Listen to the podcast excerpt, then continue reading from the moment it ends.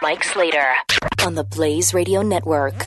When our water heater broke down last month, it was a nightmare. It took five hours for the plumber to show up, and he charged us a couple of hundred bucks just to come out. then it cost another $1,800 to put in the new water heater. By the time it was all said and done, I felt like I'd been taken. But what else could I do? The smartest thing you can do is get a home warranty from American Residential Warranty. Their home warranties pay to repair or replace all your major appliances when they break, and they will break, and at the worst possible time. Call American Residential Warranty right now for free information on home warranties starting at just pennies a day. Don't wait for your refrigerator to stop running or your ceiling fans to stop turning. Call American Residential Warranty right now. Ask how you can save up to 50% on washer and dryer coverage. Just call 1 800 686 3910. That's 1 800 686 3910. Again, 1 800 686 3910. Call now. Um,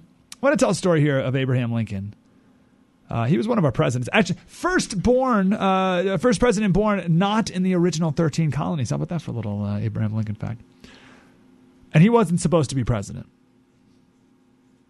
I mean, not only, I mean, you look at his childhood, but there were three other, I mean, even as an adult, there were three other men who were supposed to get the nomination, but he got it.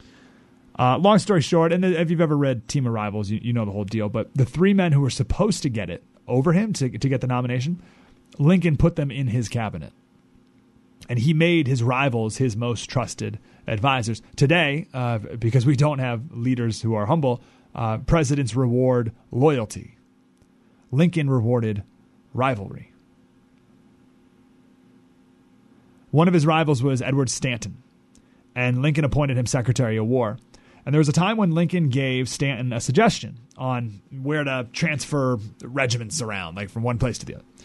So he gives the letter. So Abraham Lincoln writes this suggestion, and it's from the President of the United States. So it's a little more than a suggestion. Gives it to a congressman, and the congressman passes the letter on to Stanton. And Stanton reads it and, and thought it was a terrible idea. So he tells the congressman, he goes, Did Lincoln give you an, an order of this kind? And the congressman said, Yes, he did, sir. And you know what the, the Secretary of War said back? He said, Then he is a damned fool. So the congressman goes back to the president, tells him what Stanton said. And Lincoln gets all defensive, right? As anyone would, right? You get defensive. You say, hold on, whoa. Stanton said that I was a damned fool? Now stop there for a second. Imagine what you would do in this moment. You're in charge. And you can imagine you're the president of the United States. You can imagine you're the boss at, at your job. You're in charge. You make a suggestion to someone, but it's kind of an order. The person you give it to doesn't like it. And not only do they say no, but they call you a fool for suggesting it. How do you feel, right? You're angry. You're defensive. Call me a fool. They're the fool. That's the natural human reaction, right? You know what Lincoln did? He oh he got angry at first, right? Like he, like whoa, what's wait what? I'm hmm, sorry. Stanton said I was a damned fool. Then he sat back, took a deep breath, and said, "Well, if Stanton said I was a damned fool, then I must be one." For he is nearly always right. And generally says what he means. I will step over and see him.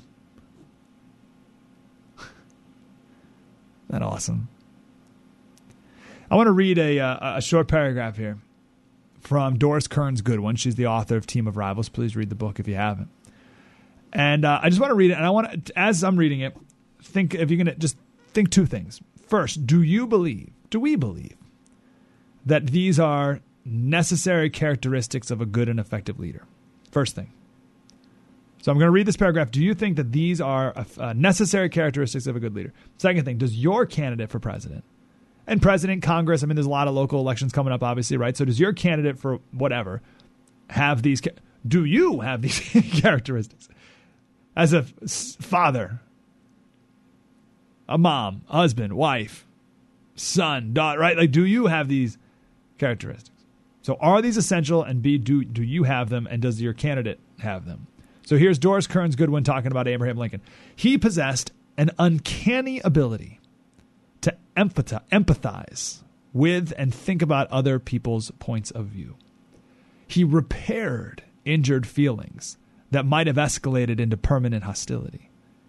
He shared credit with ease. Lincoln assumed responsibility for the failure of his subordinates. He constantly acknowledged his errors and learned from his mistakes. He refused to be provoked by petty grievances.